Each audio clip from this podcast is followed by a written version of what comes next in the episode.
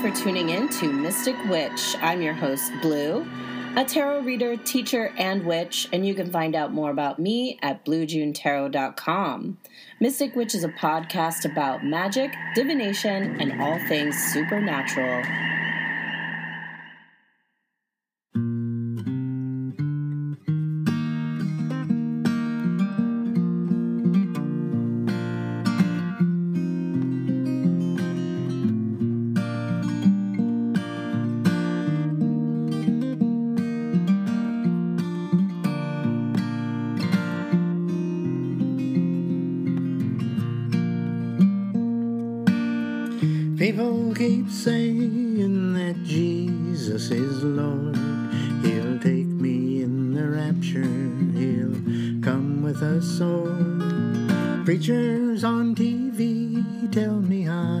Living wrong. But I've tasted the lips of sweet Babylon. Sweet Babylon,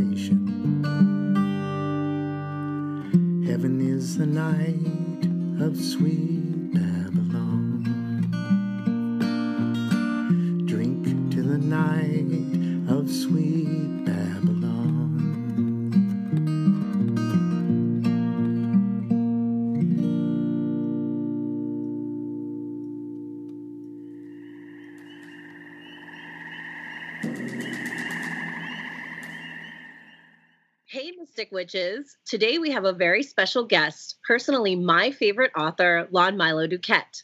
He's probably best known for his many works on the life and magic of Aleister Crowley, but he has also published books on Kabbalah, Thelema, and Tarot, as well as Goetic and Enochian magic, just to name a few topics. One of the world's leading masters in the OTO and its longest living member, Lon also still takes time to teach. He may be best known for his occult writing, but what you may not know is that he is also, and was all along, a folk songwriter and singer, and a good one too. Welcome, Lon. Thank you very much. That's very kind of you. So, my opening question is always what tarot card do you feel represents you and why? Uh, the Queen of Cups. Uh, first of all, it's my birthday card, uh, or at least uh, according to some reckonings, it represents the 30 day period that includes July 11th, which is my birthday. Okay. I try to keep July 11th a secret. Did I say July 11th? you did. my birthday. You know, Crowley just more or less had personality attributes that are assigned to uh, the at least 12 of the court cards of the tarot and uh, which represent 20 degrees of one sign to 20 degrees of another and uh, his description of the Queen of Cups, you know, she being water of water, and water is very reflective, and Queens of Cups have the natural, I don't know if it's ability or the curse of uh, reflecting, of acting as a mirror. And when people uh, uh encounter a Queen of Cups, uh, they look at the Queen of Cups and they sort of see themselves I sort of I don't know if it's it's not an ability, but uh, when when I talk to people, they sort of see them, and everybody loves themselves better than anything else on earth. So that when they look at a Queen of Cups, they say, "Oh, that, that's just like me. He must be a genius." so I like that too, and it's also the I Ching hexagram of the joyous uh, uh, lake, and so it's uh, it's really a cool cool card. So when I've always identified with it, and so when it comes up, I always say nice things about it because uh, I, it's my way of saying nice things about myself. Which is actually a little different because you're usually a little self deprecating in your writing oh, in a playful way. I know. Okay. So, in the opening, I shared with everyone your ballad tribute called Sweet Babylon from the 2012 album Babylon 2. It's one of my most favorite recent releases, but side one of my Charlie D and Milo vinyl is basically the anthem of my house. so, sylphs and gnomes and undines. And undines too. Yes, I love that song so much. Uh, but that album came out in 1970, and you took a break from music after that. So, can you tell us a little bit about why? Because I always wanted to ask you that. Well, the I was incredibly lucky uh, with my musical career. My father got uh, very seriously ill uh, when I was in high school, and uh, it sort of cut into his work and his business and stuff. And uh, like most boys my age in those days, I played guitar and uh, got myself in a in a little garage band type type thing. We did covers and things like that. And uh, but when he got ill, I I started to take the music thing uh, seriously, and I just lucked into falling in with a band of older uh, older guys that um, and and we worked a lot all around the Midwest. And um, by the time I graduated from high school and moved back to uh, to California, I just uh, luckily fell in with um, a songwriter uh, uh partner named Charles Harris, and we just luckily uh, stumbled into um, not only a lot of uh, a lot of work, and this time singing our own stuff, but then we eventually got a uh, record contract with Columbia or Epic Records, which is a, a branch of Columbia Records. And um, we did two single, got two singles in an album, and and uh, the singles uh, did very well, and the album got a Billboard magazine spotlight pick. And but you've got to remember what years we're talking about here. And uh, so I was in the music business in Hollywood in like 1968, 69, 70, 71. And that was sort of at the height of the very wild and psychedelic time. Constance and I, my high school sweetheart, we had gotten married in 1967. And uh, we were thinking about raising a family or starting a family. And uh, it just became very clear that the lifestyle of excesses that I enjoyed so much. I was a professional excessor, just wasn't going to be compatible with family life. And so that that it wasn't even a choice. It was a no-brainer. If I was going to uh, stay healthy and and stable, I was going to have to uh, get out of the music business. Yeah, and and then that's when you started writing. Is that right? Well, uh, actually, it, it, it took a while for that to happen because you know I'd been a professional musician since I was 14, and so I was totally unprepared for objective reality. Uh, mm. You know, I had no work experience or or uh, work ethic. Uh, I had no ambition. I had no goals. I had, and I still don't. I don't think strategically, and so it was kind of a struggle. Uh, you know, moving from one entry level job to to another, while all all the while having no ambition or or talent. So, but what I did enjoy doing during those very struggling years was I enjoyed mysticism, and I had uh, always always been uh, I had an incredibly uh, fruitful spiritual phase during the psychedelic years. I'd have to say most of them inspired by psychedelic experiences, and so I I was um, sort of wanting to be a serious mystic all along. Was this when you were living on the compound, or was it a farm? Yeah, well, it was uh, uh, uh, several things. Well, Constance and I moved to Oregon, where we lived in a, in a uh, sort of a loose knit communal environment. Yeah. And uh, and we were quite happy being dropped out and and uh, off the grid. Yeah, I was go- off the grid. I was going to be a first class yogi. so we only came back to California for about two weeks to have me singing saloons for a couple of weeks and get enough money to build our our second little cabin. And that's when the guys from CBS showed up at the at the club I was playing and offered us the record deal. So we never went back. I love the story about that you tell about when you proposed to Constance over the phone and it was the best decision of your life and the worst decision of hers. that's, that's exactly right, Ed. And I waited till our 20th anniversary to tell her that I proposed to her on acid. That's probably wise. yeah. She so, laughed, right? Uh, yeah, through gritted teeth. Well, sometimes I wonder because I I like to keep things light and and make jokes, uh, especially with clients. So I was wanting to ask you if you ever worry or what your thoughts are on, you know, having a sense of humor in all of this. You know, do you worry that people aren't going to think that you take yourself seriously? oh, who knows what the inner insecurities are of a class clown. so I'm sure there's all sorts of psychological things that you can you can think of.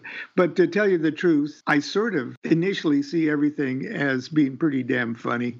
the thing is, you know, if we could back our consciousness camera back up far enough to see a wide enough angle of the totality of existence you know, we could lump that totality under the broad category of, of deity you know, or supreme deity. Excuse me just for a second. Uh, that was probably the supreme deity on the phone there.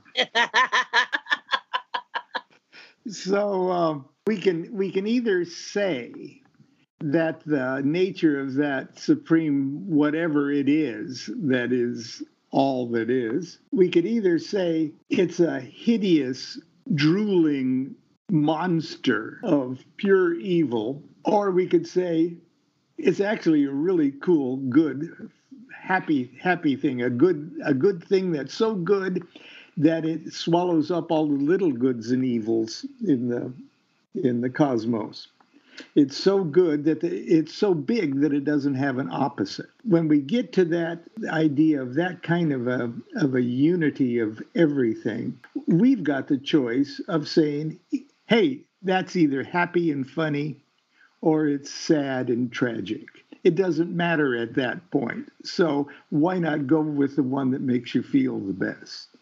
It's actually hard to segue into my next question after that point because uh, the two of you are also very political. Um, and you both have been activists for a long time. In fact, I was lucky enough to have met you at the People's Climate March. Was that five years ago? I guess so. Uh, over a hundred thousand protesters marching for environmental justice. Um, you know, and I would say that the subject matter in your solo music is about 50 50 between magic and politics. Uh, do you think there's a merge between those two things? I think they're one and the same. In my life, my politics, uh, or at least my social consciousness, is just my consciousness. And the, just to clarify, you know, this is a topic that comes up a lot on Mystic Witch. We talk about how politics and magic are pretty much con- like the same thing. you, yeah, it is. Is it? It's inherently po- political. So before we take a quick break, um, you know, basically, you've written more forewords and introductions than I think anyone else. It might just be because I found you so early on in my studies, through, and I actually found you in uh, the third edition of Modern Magic. When oh. it came out, I was just a baby witch, and you know, I just wanted to read that paragraph really quickly. Um, I highlighted the, I highlighted this nearly ten years ago uh, and it still shapes me as a teacher and a student. So I wanted to share it with everybody. When shopping for instruction, avoid like the plague the pompous, pretentious, paranoid poser with little or no sense of humor. Steer clear of the master who has no interests or vocabulary outside the confines of his or her self referential magical universe. And I live and die by that. and it also, to me, uh, the impact that it had on me personally was.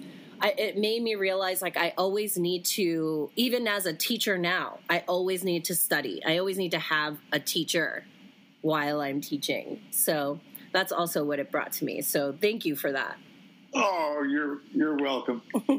so we're gonna take a quick break, and we will be right back with Lon Milo Duquette.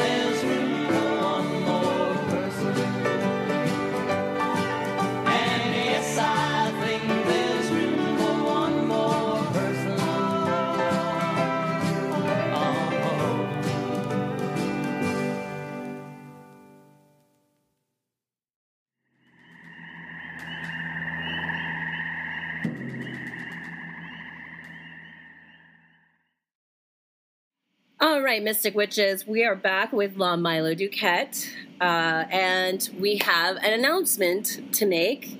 The previously out of print 1997 release deck, Tarot of Ceremonial Magic, which was illustrated by Lon's high school sweetheart and wife, Constance Duquette. We're excited to inform you that the deck is going to be released again this summer. So, Lon, tell us a little bit more about this deck and how it came to be. Well, I uh, teach a weekly class uh, in my home in Costa Mesa, in our home in Costa Mesa, uh, and we're now in our 41st year, and uh, which is a lot of tea to serve. and uh, uh, I wanted to teach a class series. Um, uh, that uh, showed how you could um, organize certain tables on uh, Kabbalistic tables on uh, Crowley's Liber 777, which is just a collection of, you know, Kabbalistic correspondences.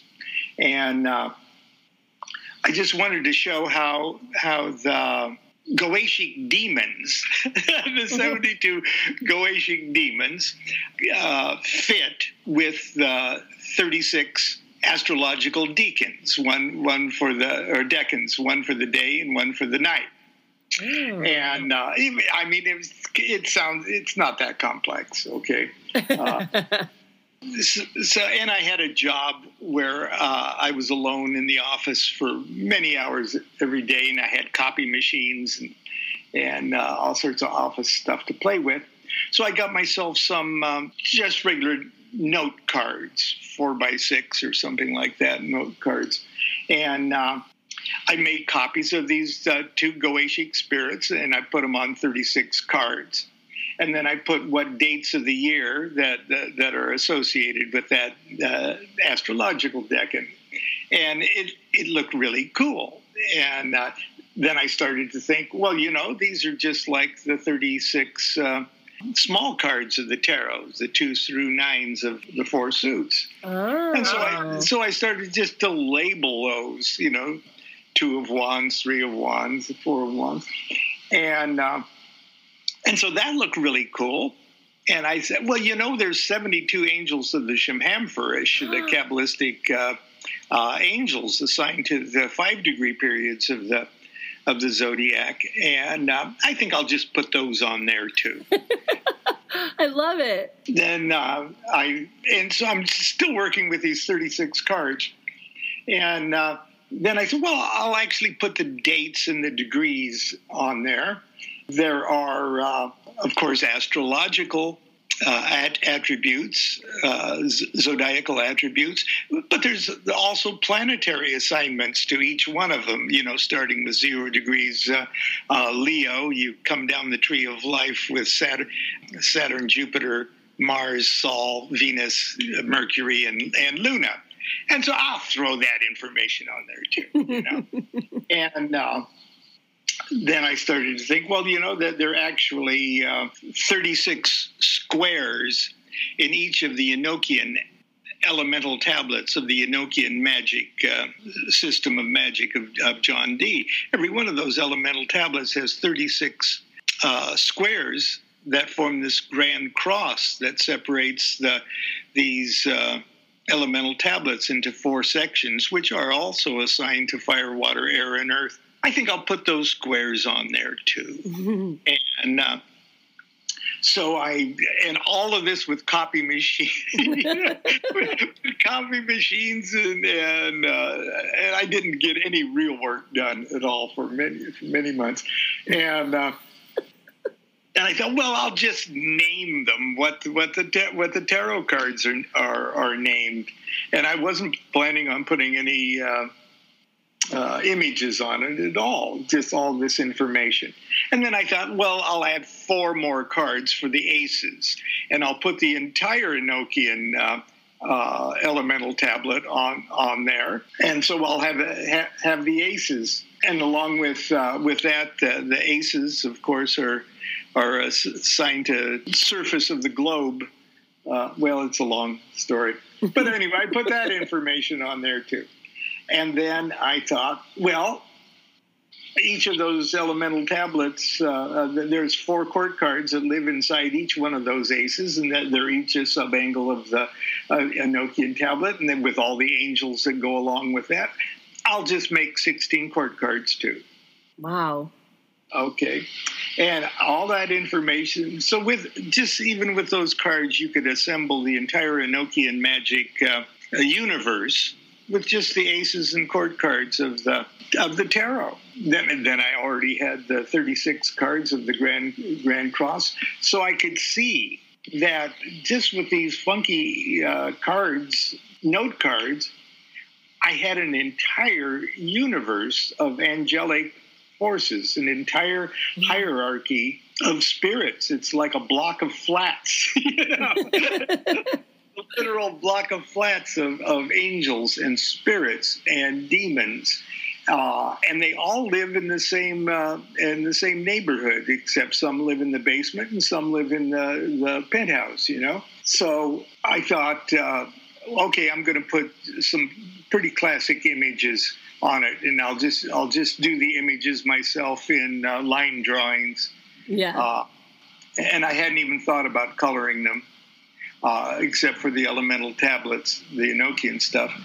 Then I thought, well, you know, the only thing that I've got left to do is, you know, the trumps, the the greater arcana. I only need 22 more cards, and I got myself a tarot deck.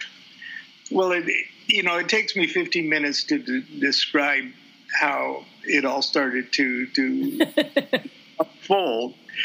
But it took the better part of of a year and a half just to, to get the information that I knew I wanted on the cards. Yeah, I can imagine. It's a it's elaborate.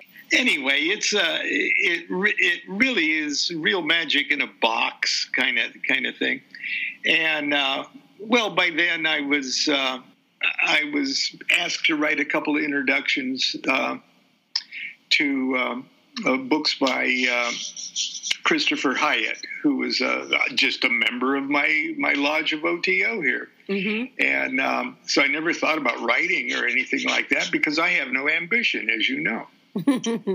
but anyway, I started to seriously then uh, turn the images uh, into something that my wife could uh, uh, paint with watercolors uh, using the very, very strict parameters of what is and what is not appropriate color wise uh, according to the Kabbalistic scales. Oh, wow. And so uh, uh, I just turned over the, you know, a sheet of paper saying, this card deals with this zodiac sign, this element, these planets and these are the colors of those. Oh, not only that, but the Kabbalistic world. You know, wands would be king scale, and and uh, cups would be uh, queen scale, and etc. You know, and she strictly followed that and turned them into a to a color uh, color version of the cards.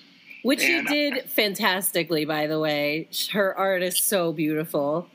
Yeah, it's. I'm so proud of everything else. One day and, I'm gonna get to meet Constance because I'm I'm probably one of your biggest fans, but I think I'm even a bigger fan of Constance. Well, and well, you should be. uh, somebody asked Ram Dass once uh, about his wife. He just, he called himself the Buddha's front man. so, so, I'm just Constance's front man. So, I love it yeah. So anyway, that's that's how it uh, how it went. I had by by the time it was finished, I had uh, written um, a book for uh, Weiser called "The Magic of uh, Thelema," which is now "The Magic of Aleister Crowley," and uh, so a friend of mine and I uh, drove all the way from Newport Beach, California, to Miami to attend the Book Expo America, which is still called BEA at that time. And I was going to pitch the cards to U.S. Uh, I was going to try to sell the cards to somebody. Yeah. And I went to the convention, and my publisher, Don Weiser, had his booth right next door to U.S. Games mm-hmm. System. and uh, uh, I had lost. It's funny. I'd lost my voice on the trip, on the two-week trip to, to uh, Miami, and uh, I lost my voice in New Orleans. So you can imagine how that happened. Yeah. Um, I went to Don and sort of with sign language said, uh, you know, I'd like to pitch uh, these tarot cards, and he looks at the cards and says, "Oh, we'll, we'll um, uh, Stuart Kaplan over here will publish them for you." And uh, so he takes me over to Stuart Kaplan, introduces me to him, and on the way over to the next booth, I, I let Don know that I, I I lied and said, "Well, I've got a book that goes with these cards." and Don said, uh, uh, "Right. Well, Stuart will do the the cards, and I'll do the book." And that was that. Okay. Uh, Stuart looked at the cards and said, "Okay, yeah, we'll do that." And Don said, "Okay, we'll do the book. I can relax the rest of the, the time in Miami." That's what happened. And uh, U.S. Games did two full printings uh, of the deck over the years, so I guess they had it for about 15 years. And then they uh, allowed it to go out of print. And they sold out those two printings, which was which is pretty good.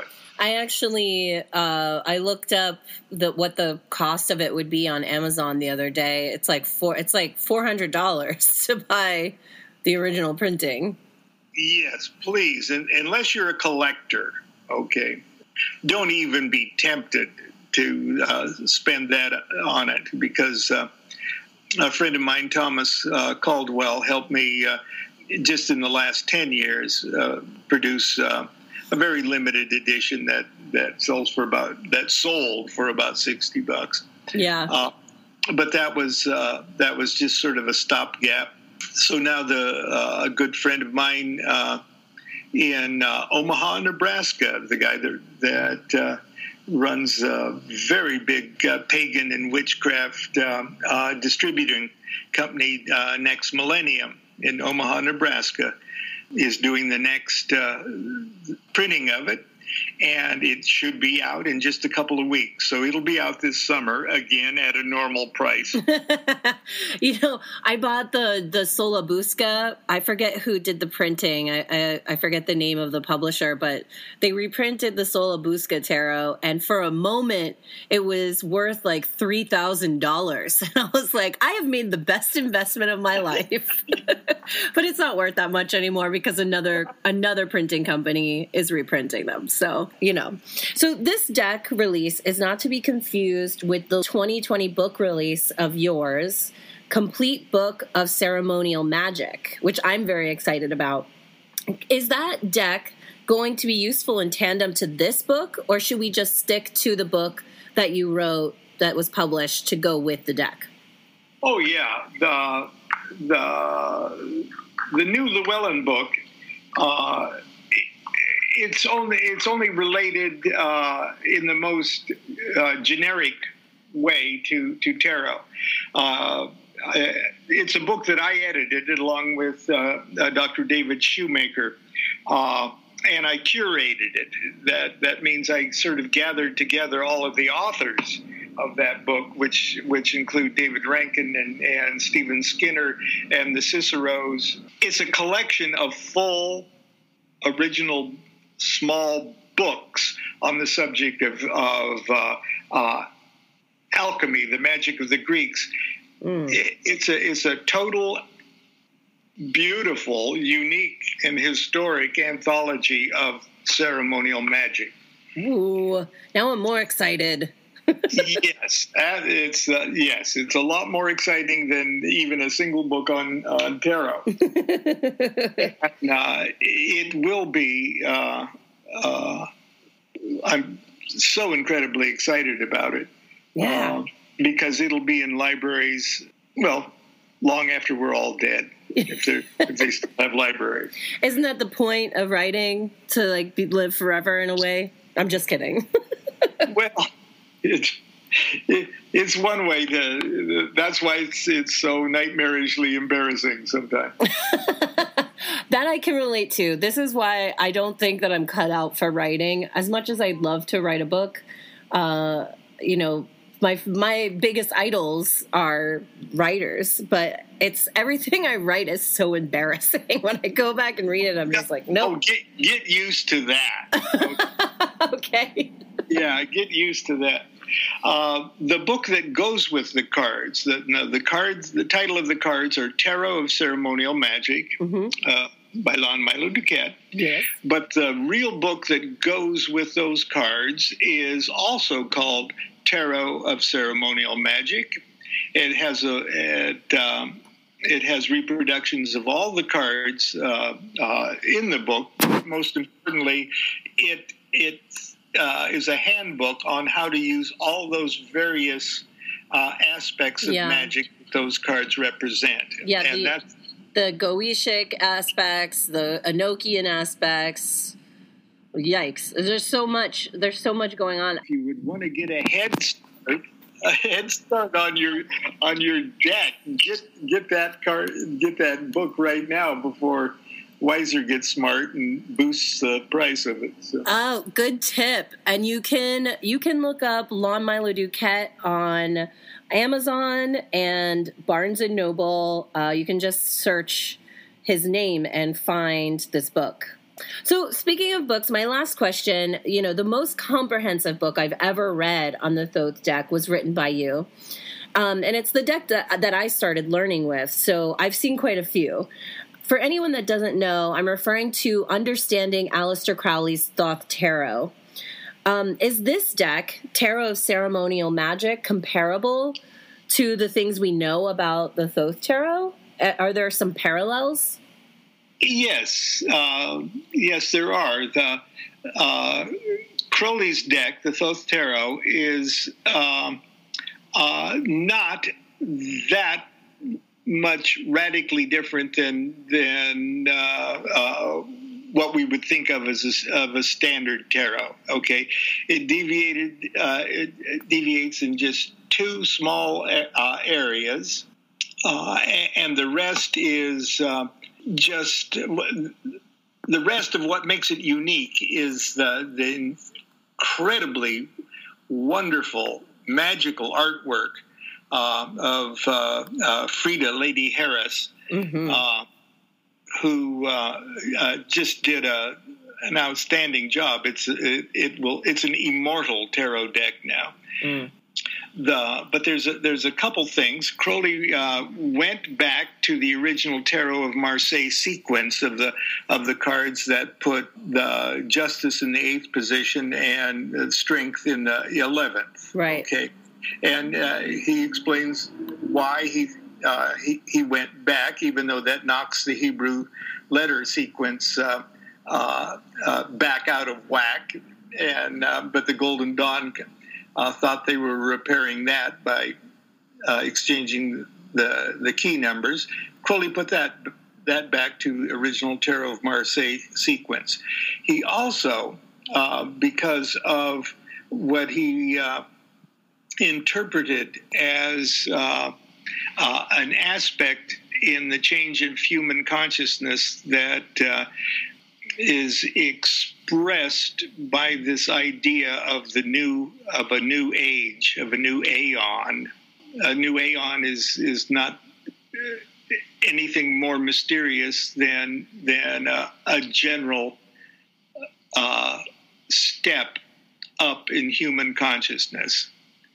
Like the old step in human consciousness, we were still believing that the, the sun came up and went down at, at night.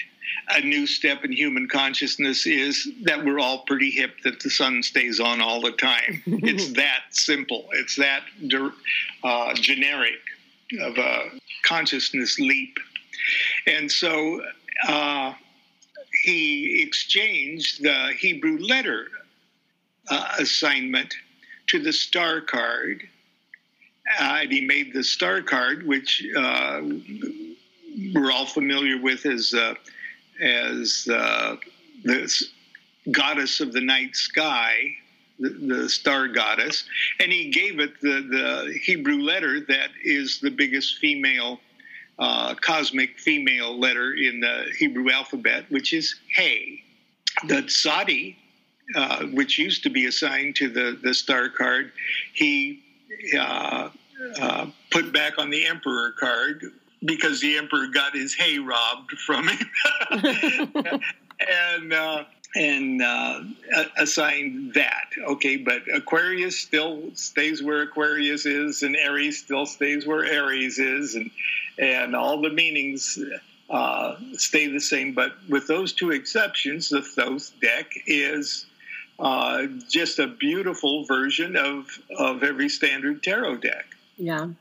And so, uh, in that respect, my tarot ceremonial magic does also does those two things. I exchange. Uh, I put uh, uh, justice back in uh, the eighth position and and uh, uh, strength in the the eleventh, and I exchanged Tzadi and Hay with the Emperor and the Star card. Outside of that, it's just Lon Duquette going crazy with his own, with his own tarot deck. so if anyone wants to order uh, the book that goes along with this deck that is coming out this summer tarot of ceremonial magic like i said before just search for uh, lon milo's name on barnes and noble or amazon. Um, if you would like to contact Next Millennium, uh, I believe it's Next Millennium Distributors, you can uh, you can locate them on Facebook, um, like I did, and and discuss with them if there's any pre-orders. Um, but it will be out within the next few months, so um, look keep looking for that. Uh, then I'm going to put Lon Milo Duquette's Patreon link if you'd like to become a patron. Um, this work is not, it's not something you really get rich doing. So if you want to be a contributor, um, you can follow him there. You just have to look for that in the show notes. And last but not least, Lon is can be found on Facebook. You can follow his page and you know just follow for blogs and information. There's constantly information coming from this man, so I recommend following. You'll be surprised every week to learn something new. And so, in closing, Lon, I just wanted you to maybe explain to everyone who may not be aware why Amazon reviews are so helpful to authors. Well, usually the the first place people start searching for you is is on Amazon, so they can see that you actually do stuff.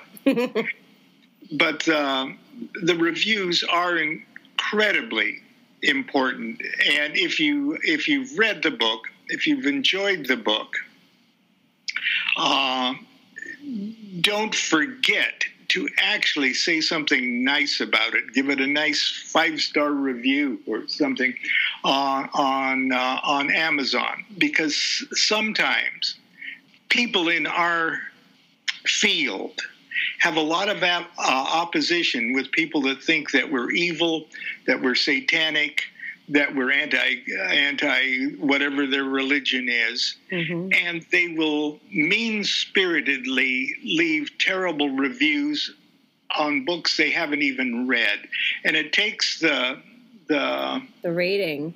the ratings down for for no reason uh, other than just pure hateful spite, and and uh, uh, it's really it really helps combat that. If you've enjoyed the book for for any any reason to give it a nice review just take a minute. It just only takes a minute to say yes i read this. I, I liked it. Um, i gave it to my mother who called me evil or something like that you know? Uh, whatever it is it's your chance to actually make make a difference. Um, and as you said, uh, writing occult books is not a get rich quick scheme. Uh, it's not even a get rich scheme. uh, it's uh, yeah, I've got quite a few titles in print and everything else, and believe me, uh, it does not pay the rent. uh, I'm so lucky to to to have people who are kind enough, who are thoughtful enough, who appreciate my work enough to uh, be Patreon supporters, even even in a very small in a very small way. It, it really it really helps. It's yeah. it's the way. Uh, I make a living and now I'm 70 years old. I don't think I'm going to go into another career. So, so who knows though? you're all stuck with me. So help me uh, uh, as much as you can, as much as you can. Uh, as long as you're stuck with me, uh, it's nice that I'm I still have a roof over my head. So. oh my gosh. Thank you, Lon, so much for taking time for me and all of the, my listeners today. Um, I guess what, my last thing is just how can people find your music? Um, oh, yeah. yeah. Uh, my music is on uh, uh, CD Baby, mm-hmm. Spotify, uh, of course, uh, Pandora.